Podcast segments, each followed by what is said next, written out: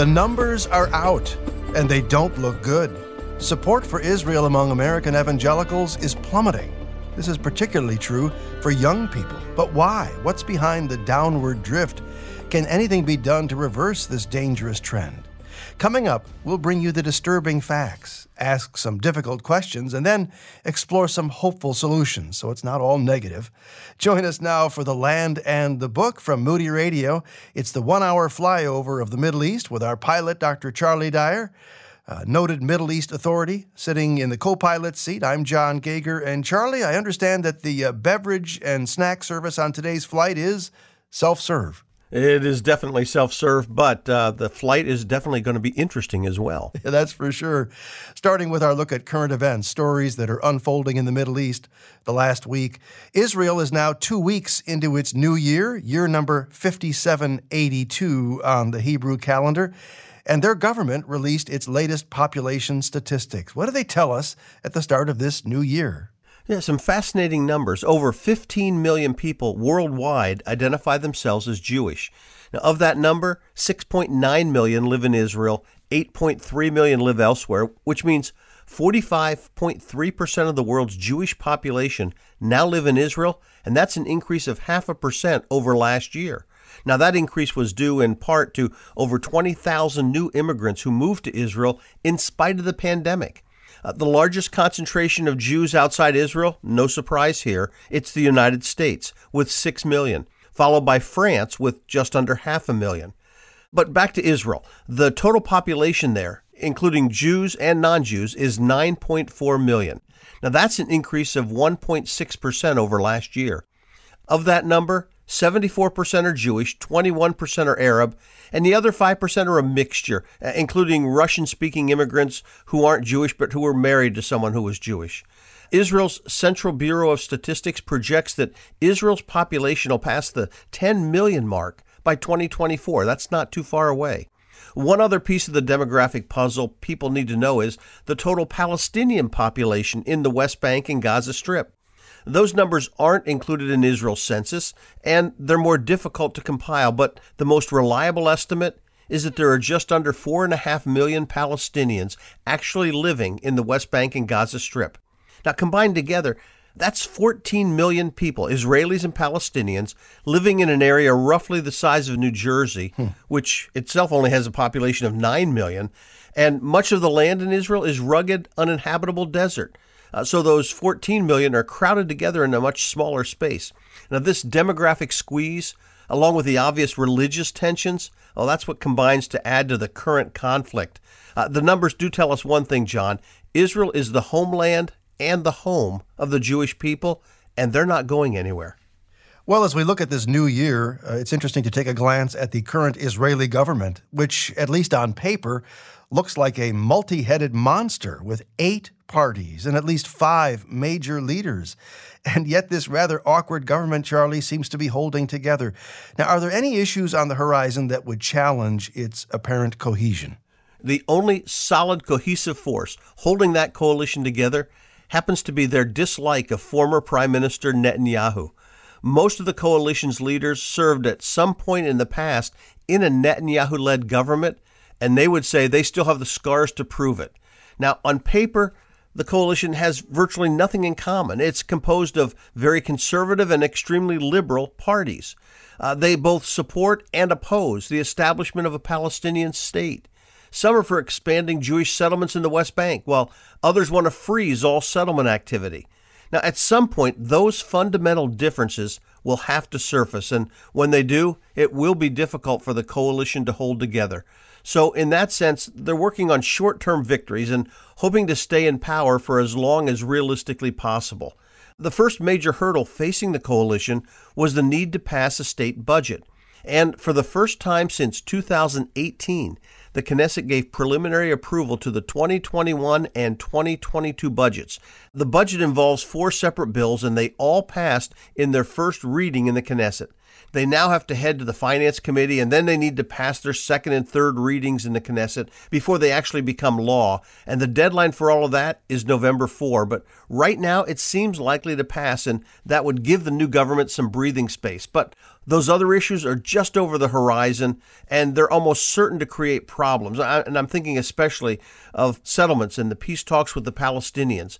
Uh, both the U.S. and Europe are expected to pressure Israel on both of those, and they could expose the major divisions within the government.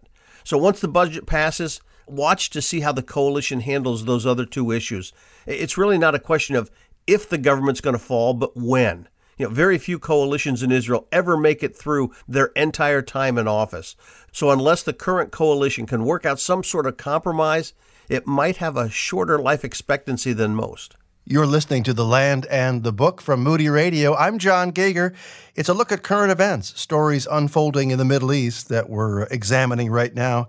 After more than a year of turmoil, the country of Lebanon now has a coalition government as well. How stable, though, does this new government appear to be? And will it actually be capable of making the hard decisions needed to put the country back on track economically?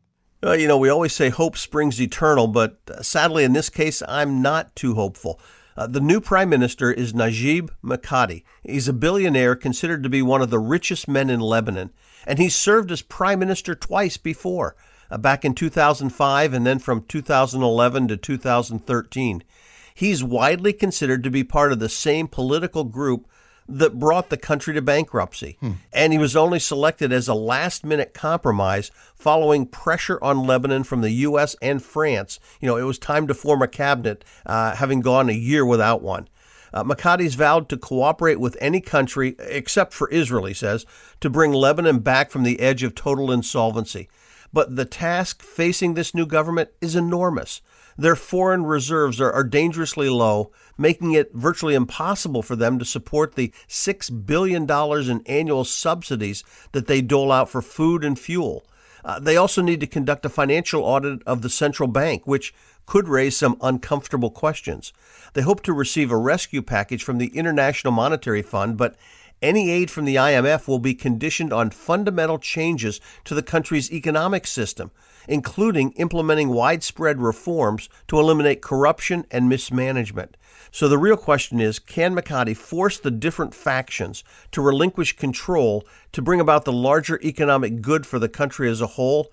And sadly, there's nothing in Lebanon's recent history that suggests he'll be successful. Well, here's an interesting story. Archaeologists in Jerusalem recently uncovered a 2,000 year old quarry that apparently supplied stone for Israel's temple. I'm curious, how do they know all of this stuff? And how was that quarry discovered in the first place? And what have we been able to learn from this find so far, Charlie? Yeah, this really is fascinating. You think, what are you going to find when you when you excavate a hole in the ground? But like so many discoveries in Israel, this quarry was uncovered during a building project. And once it became apparent that the area had served as a stone quarry, well, work was halted and they did a salvage excavation. Now, at first you think, okay, so what are you going to uncover? Uh, you know, you're finding bedrock. But what they found were massive building blocks in various stages of being quarried out. Hmm. Some of the blocks were between five and six and a half feet in size. Now, apart from the actual blocks, the archaeologists also were able to see how the blocks were cut out of the bedrock and prepared for transport. Now, by discovering them still in place, they believe they'll be able to recreate the process by which the ancient stones were actually quarried. Uh, the area around this quarry, uh, it's known as Har Hatzvim, which means in Hebrew, Hill of the Quarrymen, and the name likely goes back 2,000 years and was given to the site because it was being used as a quarry for the temple. Uh, the area is about two miles, though, from where the temple stood. In other words, these large stones were quarried and then transported really over a fairly large distance. Uh, the discovery is another piece of the archaeological puzzle that helps us reconstruct what it was like in Jerusalem 2,000 years ago. And you Jon, I really find that fascinating. I do too. And that's a look at current events here on The Land and the Book. Our program has four segments, and we're wrapping up the first of those four with our current events look. Then we're going to talk about the evangelical erosion. Every week we bring you a fascinating guest and insights. Charlie, what happens in segments three and four? Well, and number three, we answer listeners' questions. If you have a question on the Bible or something in the Middle East, uh, you write in and we will answer that question, uh, which I, I, love that. The teacher in me loves questions. And then the final segment, uh, we go to some place in Israel. In fact, uh, we've been doing a three part series. Today's the last of those three parts.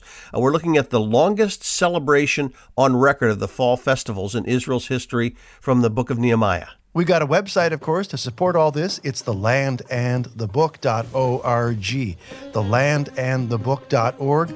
Our podcast is there. Love for you to explore that for yourself and share us with a friend at thelandandthebook.org. Well, coming up, it's the evangelical erosion. The numbers are out. They don't look good. Support for Israel among American evangelicals is plummeting. What can we do about it? You'll find out next on The Land and the Book.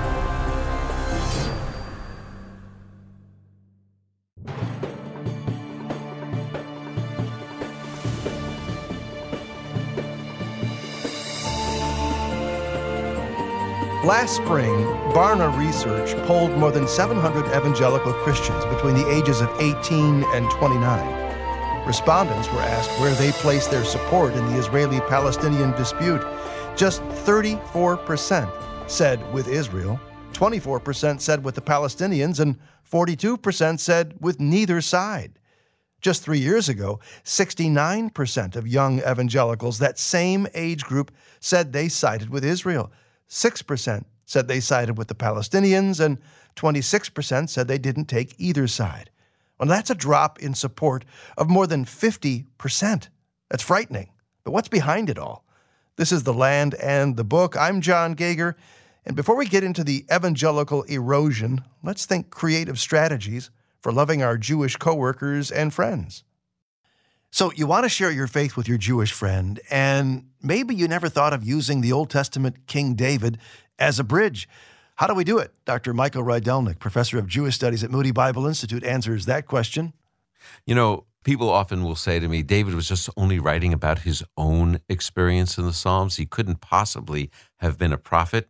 But if you look at his last words, which is sort of like his last interview, if yeah. you can think of it, what were you writing about, David? It says that this is the oracle of David, the son of Jesse, the oracle of the man raised up. And the variant readings, now I, I recognize that it's a variant reading in the history of the text, but it says the man raised concerning the Messiah of the God of Jacob. He says, Who am I writing about? The Messiah of the God of Jacob, hmm. the delightful one of the songs of Israel. That's a literal rendering of that. And how do you know that, David? Well, the Spirit of the Lord spoke through me. His word was on my tongue. And then he talks about this righteous king that's going to come. And certainly it's not me, he says in verse 5, but I know he's coming because God made a covenant with me in 2 Samuel 7, and he will fulfill it, every word of it. And so it's a great passage to see that David is saying, I've written about the Messiah under inspiration. Go read it in the Psalms. Great advice, great perspective. The last words of King David. Thank you. Michael Rydelnik, professor of Jewish studies at Moody Bible Institute, joining us in studio here on The Land and the Book. Dr. Jim Showers is the executive director of the Friends of Israel Gospel Ministry, a worldwide Christian organization headquartered in New Jersey. The ministry was actually founded in 1938 by Christians determined to help Europe's beleaguered Jewish population. Well, today, Jim speaks at conferences, churches, and schools nationwide, is a frequent participant in events supporting Israel, and is a strong advocate of the country's growing Jewish Christian alliance. He helps lead joint Jewish Christian trips to Israel. And Jim and his wife, Diane, live in southern New Jersey. They've got two married children, several grandchildren. Welcome to the land of the book, Jim. Well, thank you, John. It's good to be with you today. Well, those statistics I shared up front are difficult to process. A 50% drop in support for Israel among young evangelicals in just three years. How can we explain these numbers? Well, I don't think it can be understood totally by one simple reason. It has a lot to do with who they are, their identity. They're fiercely independent. They don't like to be affiliated with any label. They don't want to be called conservative or liberal. They don't want to be called Republican or Democrat. They don't want to be called anything that their parents were called or grandparents were called. They they like to operate with an independent mind, making judgments as they go. And when you combine that with their strong affinity for social justice, it makes it easy for them to buy into the you know mainstream media's narrative that the Palestinians are merely victims of what's going on in the Middle East and that Israel's the big bully who beats up on these poor little Palestinians. Now, that's part of the equation, I believe. But I think the other part of it, and probably perhaps the bigger part, is a failure within the church to teach about Israel. You know, when we see conflicts like what, what occurred in May between Israel and the Palestinians, younger evangelicals who have not really been taught what the Bible teaches about Israel and God's future plans for Israel tend not to see what's going on in terms of what the Bible teaches about the greater conflict between God and Satan they try to see it through human reasoning mm-hmm. rather than divine reasoning. So instead of seeing it with God's worldview, they see it with man's yeah. worldview. Well, beyond the numbers themselves, which are shocking enough, how do we account for the unbelievable speed of this change? That's what gets me. What's so different about the past three years? Well, I would say we've seen a lot, a huge amount of change socially and politically here in this country, and I think it's having an impact on young evangelicals. We're seeing how there's just a huge change in thinking of the past and what the priorities are. Yeah. And you know, part of it too, which which comes back to what we're doing through the church, reformed theology has become so prominent in the church today.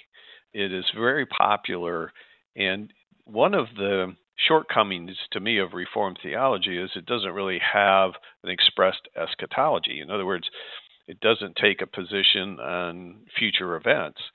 And so, therefore, there's little reason to teach about the importance of Israel today or in the future. Hmm. Now, you combine lack of a solid biblical footing for Israel combined with where this society and culture is going socially and politically, and I think that explains a lot of it. Yeah. The evangelical erosion of support for Israel. That's our focus today on the land and the book. Our guest is Dr. Jim Showers, Executive Director of the Friends of Israel Gospel Ministry. And I'm John Gauger.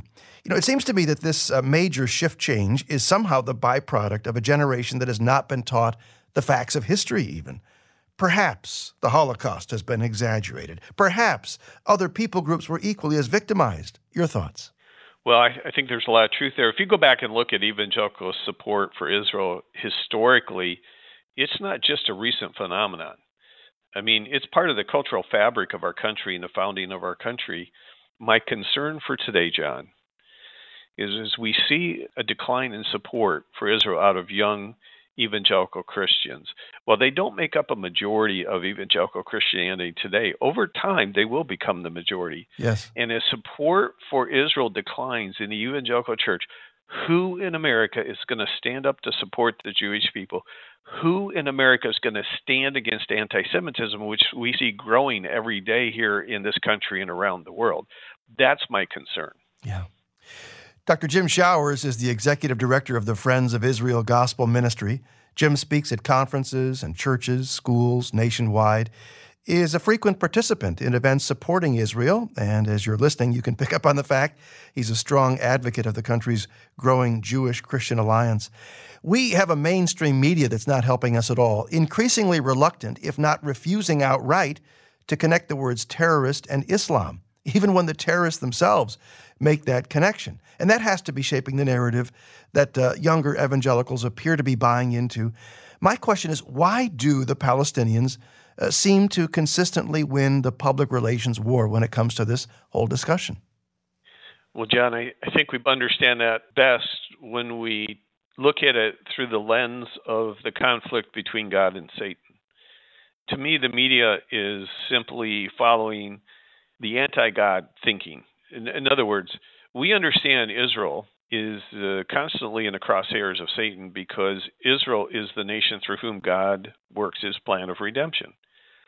So the media doesn't like Israel because man doesn't like God, and Israel represents God to uh, man here on earth.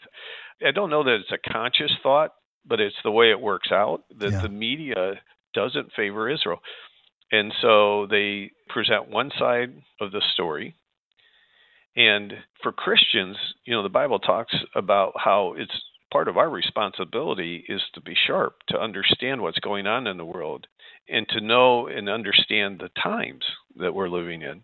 I think the thing we need to always be careful of when we read in the public media, the the mainstream media, is that they do have a bent. They they do have a predisposition against Israel, and it comes out of the heart.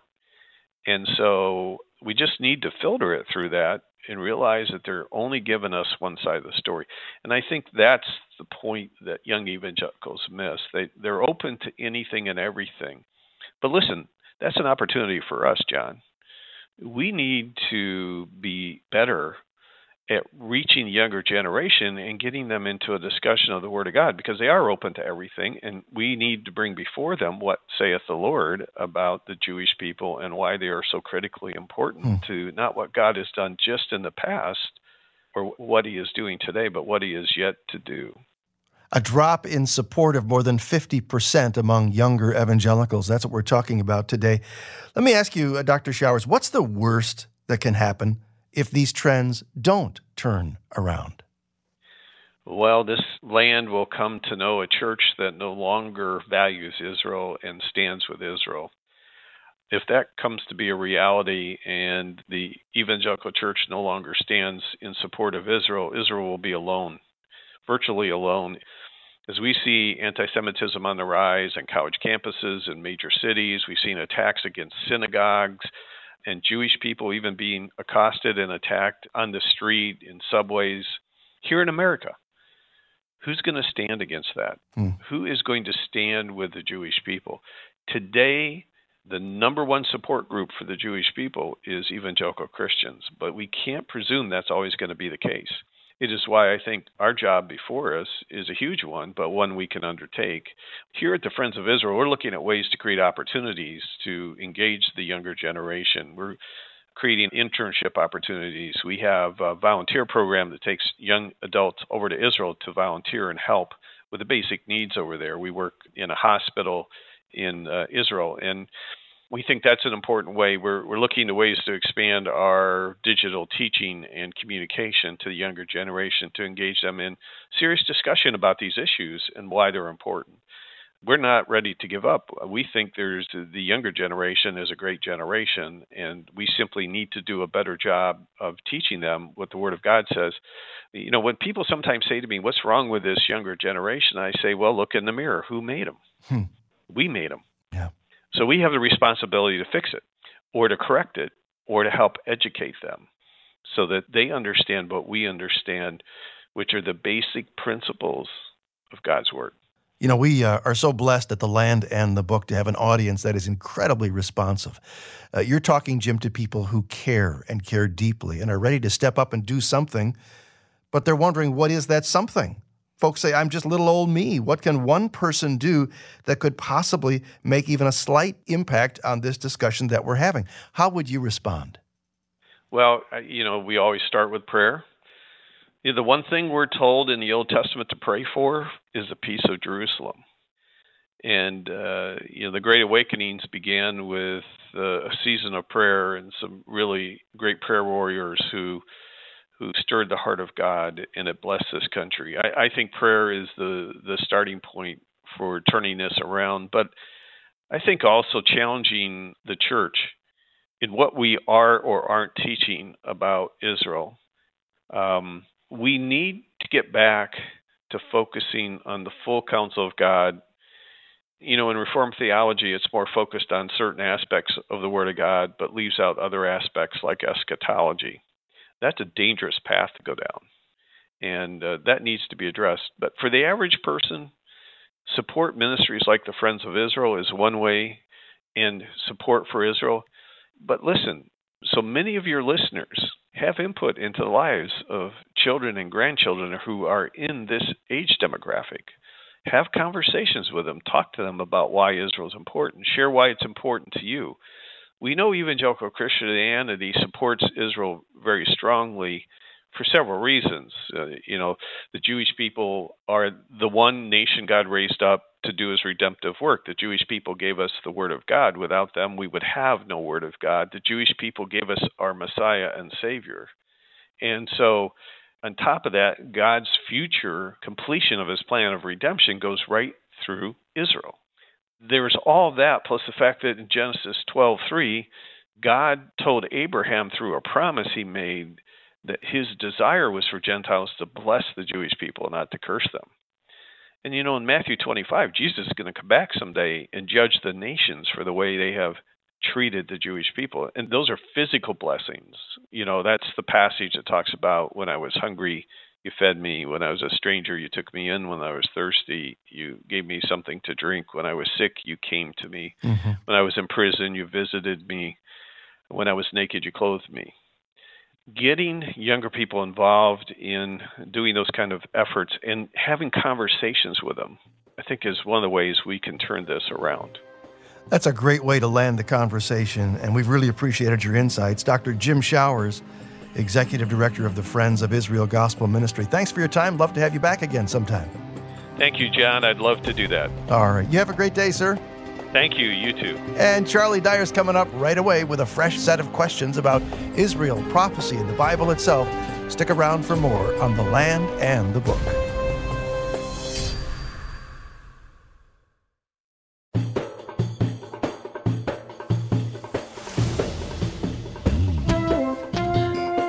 Ways that you can know that you're growing or trying to stretch and grow in your walk with Jesus is because You've got questions as a result of your time spent in the Word. And the neat thing about this next segment on the land and the book is it's an opportunity to address those questions, to get some answers.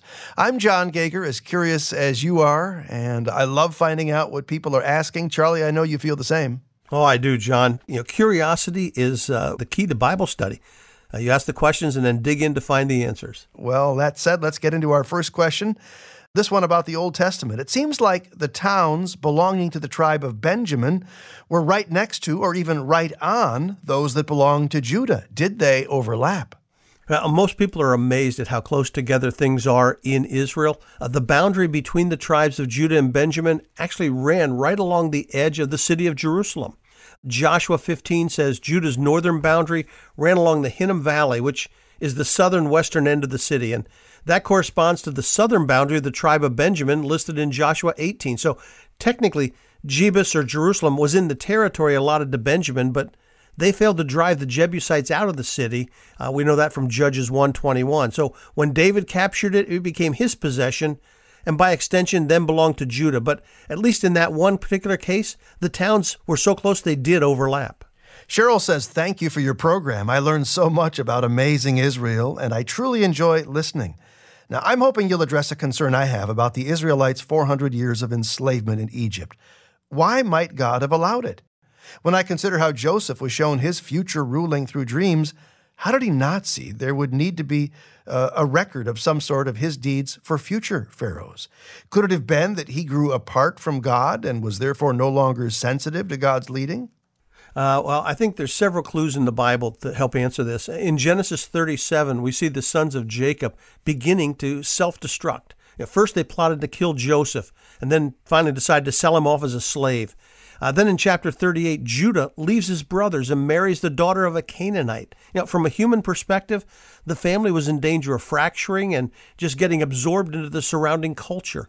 In fact, I think God interjects that story of Judah right in the middle of the account of Joseph being sold as a slave to show this connection. To preserve the nation, God relocated the family to Egypt until they could become a nation.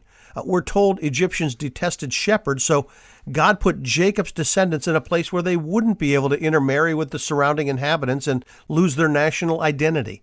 Now, specifically regarding Joseph, I don't believe Joseph could have done more to help future pharaohs remember what he had done, uh, or I don't believe that he had uh, departed from God or following God later in his life. Uh, God had already told Abraham his descendants would be enslaved and mistreated in a country not their own, way back in Genesis 15. When the Bible says there arose a king who knew not Joseph there in Exodus 1 8, it's likely referring to the rise of a new dynasty in Egypt. It's not that the new king didn't know historically who Joseph was, but rather he viewed the Hebrews as a threat.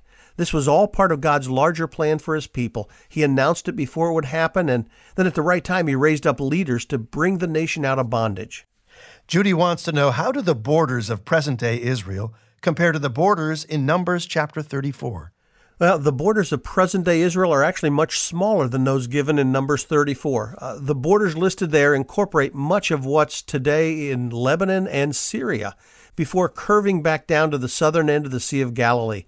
The border then goes down the Jordan River and through the Dead Sea, and it doesn't extend all the way down to the Red Sea like Israel's border does today. Instead, it curves around toward the Mediterranean, coming out south of what's today the Gaza Strip. Now, one final detail. The borders in Numbers 34 are repeated again in Ezekiel 47. That passage focuses on events that will be fulfilled during the millennial kingdom. In other words, someday Israel will inhabit all the land promised to them by God. Hmm. You're listening to The Land and the Book with our host, Dr. Charlie Dyer. I'm John Gauger. We're intrigued with your questions, and you can email them anytime at The Land and the book at moody.edu. Gene says, I love your podcast. Question Why did Jesus refer to himself in the third person? Yeah, that seems strange to us today, but examples of someone referring to themselves in the third person can be found in both the Old and New Testaments. In, in the Old Testament, God sometimes refers to himself this way. Uh, one example in Exodus 9 5, uh, it says, The Lord set a time and said, Tomorrow the Lord will do this in the land. Uh, when God announced his covenant with David, most of what he said is in the first person, but in the middle of the announcement, he switched briefly to the third person. The Lord declares to you that the Lord himself will establish a house for you.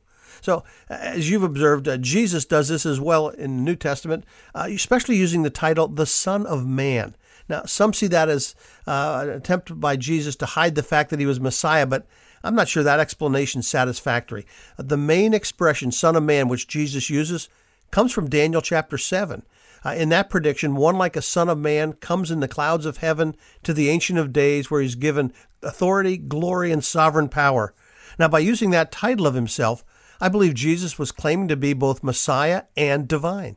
Uh, it was the one expression that could combine his deity and his humanity.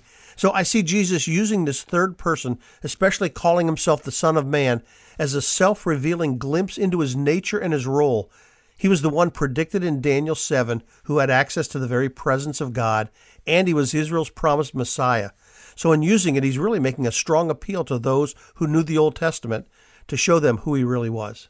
Robert says, I've heard that both Eusebius and Papias reported a tradition that the Apostle Matthew left the sayings of Jesus in Hebrew or Aramaic but I've never heard that anyone ever found a copy. Were they writing about the Gospel of Matthew? And if so, is there any physical evidence extant that would support that history?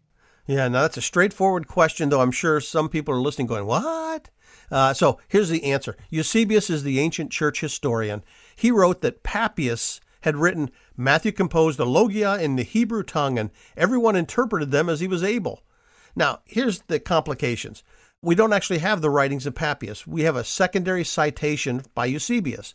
And we don't know if the Logia he mentions is actually the Gospel of Matthew or some other earlier collection Matthew might have written. So here's my take on it Eusebius is a fairly reliable source, and so I assume his quotation was accurate. Papias was an early church leader, a disciple of the Apostle John, so he's an early and reliable source as well.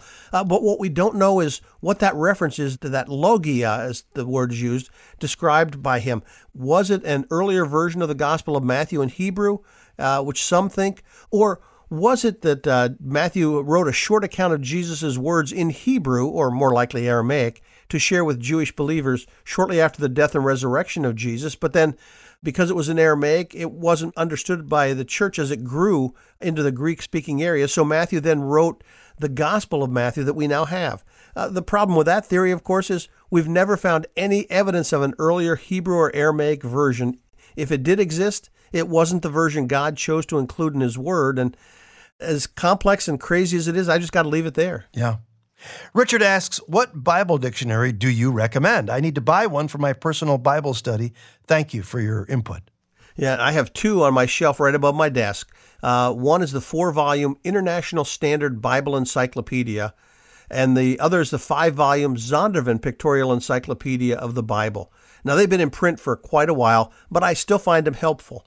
Now, the problem with multi volume sets is they can be fairly expensive. So, I have one other suggestion. If you have web access where you do your Bible study, then bookmark this link www.internationalstandardbible.com. That'll take you to the older 1939 five volume edition of the International Standard Bible Encyclopedia. Now, the material's over 80 years old, but it's still an excellent resource tool, and the price, that is totally free, is unbeatable. Uh, the one area where its age will show is when you want to explore archaeology or more recent geographical discoveries. But the same thing will be true, though, to a lesser extent in any other work in print. So I think you might find that to be an excellent resource. Linney says that last night in a Bible study, two of the ladies said they had read in a commentary that after the Babylonian captivity, the Jews never again worshiped any gods in the high places. I thought that sounded peculiar. Your thoughts?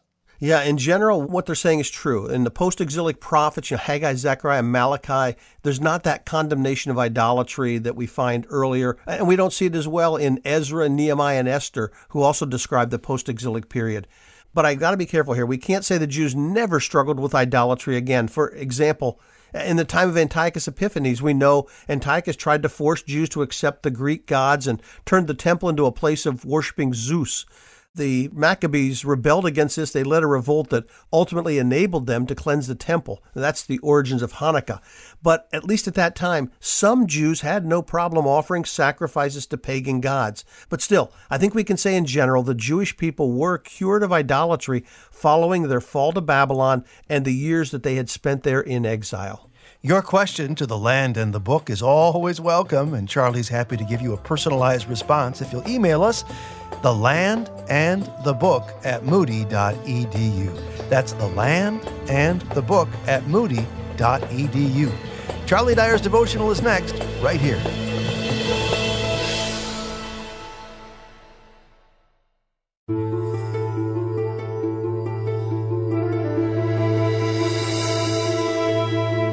Camping. It's not for everybody.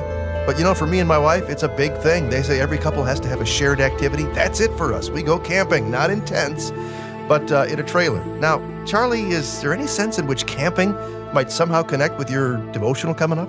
Uh, it really does, John. We're going to be talking about spending time out in tents, camps, booths, uh, because it's the Feast of Sukkot. All right, maybe not a trailer like I'm used to, but uh, I think this is going to be great. We're looking forward to your devotional, Charlie. First, though, let's pause for this testimony from someone who's been to the Holy Land. Yes, uh, my name is Dr. Michael Chimes. I did go to Israel on two occasions and just really felt like I literally was walking through the Bible. Uh, from uh, Capernaum, where Jesus uh, spoke in the temple and the ruins of that first temple, uh, Sea of Galilee, uh, the Dead Sea. I mean, it is just an awesome experience, and I would encourage any believer uh, to uh, make it a priority to visit uh, the Great Land. And um, I will say uh, it was just incredible to visit the various sites, especially in Jerusalem, too, and observe how the coexistence of the people uh, was very impressive to me all kinds of fancy gizmos for folks who want to enter the world of camping these days. But they didn't have the technology, the tools, or the toys back in the days of Israel, yet they did do a form of camping. Charlie, uh, help us in this third installment of your devotional series. I will, John. Well, this is the final week in this three week series of devotionals on the Jewish fall festivals. And once again, we find ourselves in Jerusalem at the time of Ezra and Nehemiah. Now, I titled this series The Longest Celebration on Record, and I did so rather deliberately.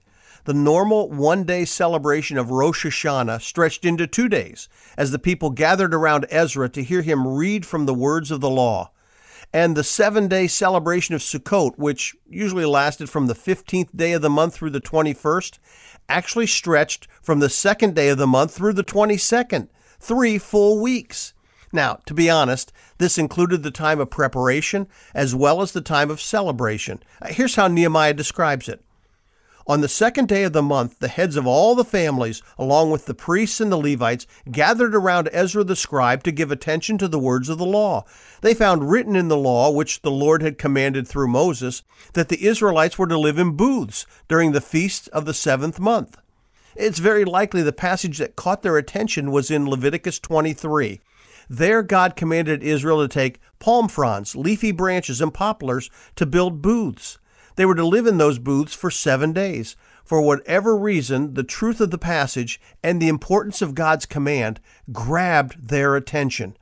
And the first scavenger hunt in post exilic history began.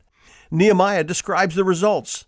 The people went out and brought back branches and built themselves booths on their own roofs, in their courtyards, in the courts of the house of God, and in the square by the water gate, and the one by the gate of Ephraim. The whole company that had returned from exile built booths and lived in them. Jerusalem and the surrounding villages were dotted with temporary wooden structures covered with palm fronds and branches.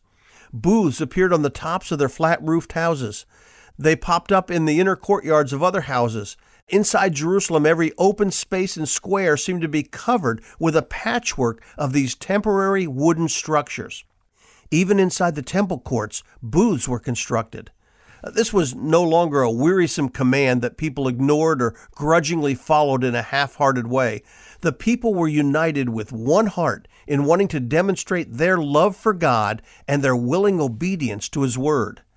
And then Nehemiah adds a note that helps explain what really made the month of October in 445 BC so special. Listen carefully to what he says. From the days of Joshua, son of Nun, until that day, the Israelites had not celebrated it like this, and their joy was very great. From the days of Israel's first entry into the land at the time of Joshua until this celebration at the time of Nehemiah, the level of excitement, enthusiasm, and joy over the celebration of Sukkot had never been matched. And that statement covers almost a thousand years of Israel's history. Now, oh, certainly there were more people who celebrated before, and I'm sure there were more booths constructed in the past, and they were likely scattered across more of the land. But Nehemiah's statement isn't focused on the numbers. It's focused on the heart attitude and enthusiasm of those seeking to obey God. As God peered into the hearts of those setting up and celebrating in their booths, he saw a sincerity that was unmatched throughout Israel's history. And that's saying a lot. Each day of the festival, from beginning to end, the people, quote, lived in the booths they'd made, which comes from a Hebrew word that has the idea of sitting, remaining, or abiding. It conjures up the image of the patriarch Abraham sitting at the door of his tent, or the Israelites dwelling in their tents in the wilderness. In fact, this was one of the purposes for the festival of Sukkot. As God said at the end of Leviticus 23, Live in booths for seven days. All native born Israelites are to live in booths, so your descendants will know that I had the Israelites live in booths or tents when I brought them out of Egypt. The remnant in Jerusalem at the time of Nehemiah must have resonated with the Israelites who came out of Egypt. God delivered them from slavery in the days of Moses. Now, in Nehemiah's day, the people were crying out, But see, we're slaves today, slaves in the land you gave our forefathers. They saw the comparison between their lives and the lives of the original nation of Israel to whom God had given his law. It was as if God was giving this remnant in the land a second chance, an opportunity to learn from the lessons of the past and to begin anew to love, serve, and submit to the covenant keeping God of Israel. As I noted last week, perhaps that's why this time of Sukkot was followed two days later by a solemn gathering of the people where they confessed their sin, as well as the past sin of the entire nation, and made a binding agreement to follow the Lord and obey Him. As we might say today, they now got it. In the celebration of these three fall festivals, they had gained new insight into the holy God of Israel, the purpose for his law, and the impact Israel's past disobedience had brought on the nation. They experienced genuine, heartfelt repentance for past actions and a corresponding feeling of joy in discovering God's love and compassion for them. Pause for a moment and in your mind's eye, look around Jerusalem. The walls have been rebuilt, as has the temple. Sacrifices are again being offered on the altar. At first glance, things appear to be back to normal, but look more closely. Most of the houses remain little more than ruined piles of brick, stone, and charred timber. Large swaths of the city are still desolate. So is the glass half full or half empty? The answer is that both are true. But the secret to joy is not focusing on the glass, but on the one who is holding it in his hands. The people in Nehemiah's day understood well the difficult circumstances they were facing. Their land was overgrown with weeds and thorns. Enemies on all sides wanted to harm them. Foreign powers controlled their lives. Heavy taxes threatened to impoverish them. They were not naive about their circumstances. But as they listened to God's word, they realized that the God they served was a God who loved them, who cared for them, who promised to protect them, and who wanted them to trust and obey Him. And by focusing on the one holding out the glass to them, rather than on the glass itself, they could find joy in life in spite of their circumstances. So, how about you? What struggles are you facing today? Uh, turn your struggles over to the Lord and choose to follow and obey Him as you trust in Him to meet your needs and solve your problems. Uh, John Sammis penned the words to a song that I believe matched the response of the people during this long celebration of Israel's fall festivals. When we walk with the Lord in the light of His Word, what a glory He sheds on our way. While we do His good will, He abides with us still, and with all who will trust and obey. Trust and obey, for there's no other way to be happy in Jesus but to trust and obey. Thank you, Charlie. You know, you can hear today's devotional, in fact, the entire program again at our website, thelandandthebook.org,